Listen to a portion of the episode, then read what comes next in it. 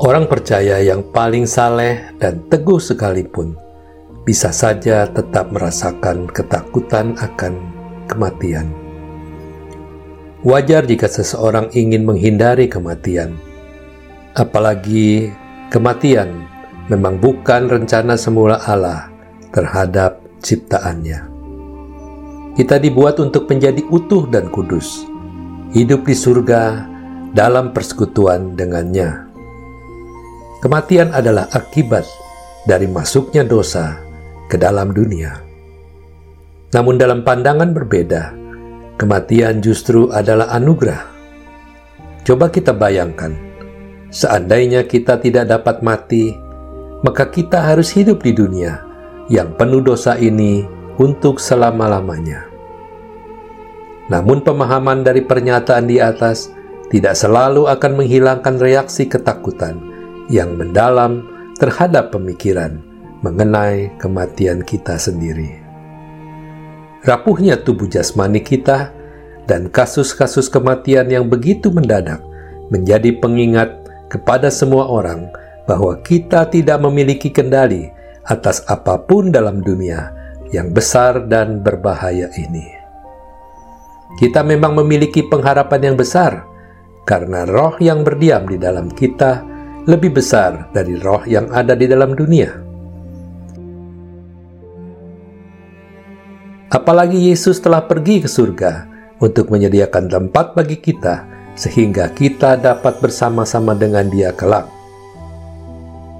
Memahami mengenai apa-apa saja yang akan kita hadapi menjelang kematian mungkin akan membantu kita. Ada beberapa aspek dari kematian yang berpotensi dapat menimbulkan ketakutan.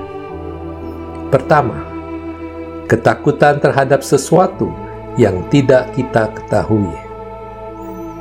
Seperti apakah rasanya mati itu? Apa yang akan kita lihat ketika kehidupan meninggalkan tubuh jasmani kita? Bagaimana semua itu akan terjadi? Apakah seperti yang dikisahkan orang-orang bahwa kita akan melihat cahaya yang terang, ataukah kita akan melihat sanak keluarga kita yang sudah lebih dahulu meninggal. Tidak ada yang tahu pasti bagaimana rasanya, tapi Alkitab memang menjelaskan apa yang terjadi. Dalam 2 Korintus 5 ayat 6 sampai 8 dan Filipi pasal 1 ayat 23 mengatakan bahwa ketika kita meninggalkan tubuh kita, kita akan menetap bersama Allah. Benar-benar sebuah pemikiran yang menghibur kita akan tinggal dalam kondisi ini hingga Kristus datang kembali dan membangkitkan orang-orang percaya. Pada saat itu, kita akan diberi tubuh yang baru, yaitu tubuh kemuliaan. Kedua, ketakutan atas kehilangan kendali.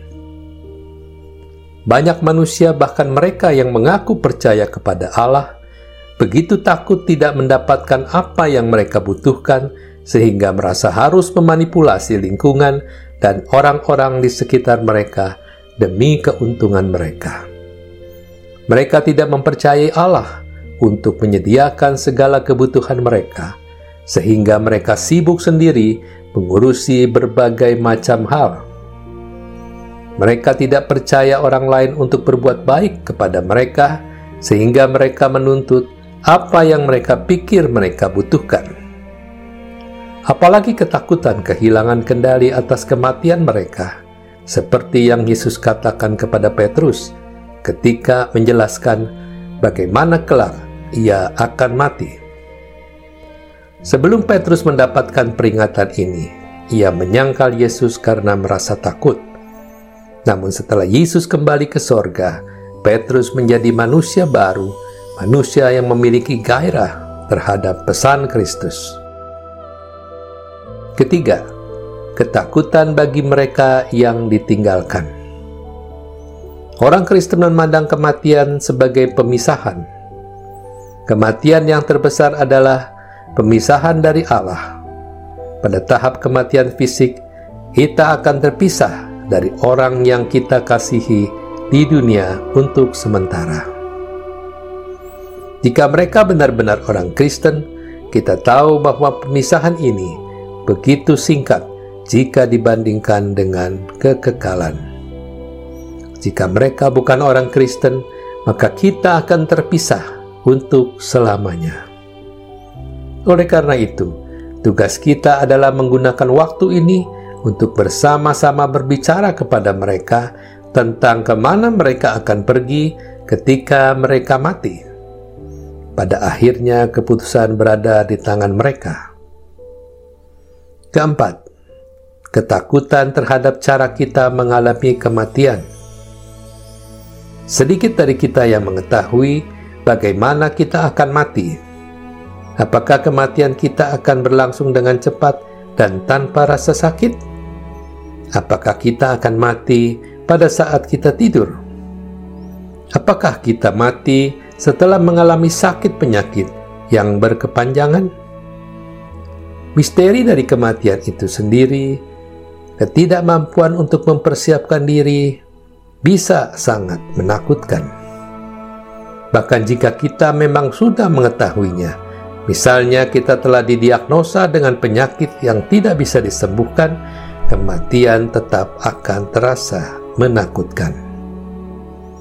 Tapi, kematian hanyalah sebuah momen, momen yang telah dan akan dilalui oleh semua orang. Orang Kristen dapat berpegang teguh pada Filipi 3 ayat 20 sampai 21 yang berkata, karena kewarganegaraan kita adalah di dalam surga, dan dari situ juga kita menantikan Tuhan Yesus Kristus sebagai Juru Selamat yang akan mengubah tubuh kita yang hina ini sehingga serupa dengan tubuhnya yang mulia menurut kuasanya yang dapat menaklukkan segala sesuatu kepada dirinya. Amin.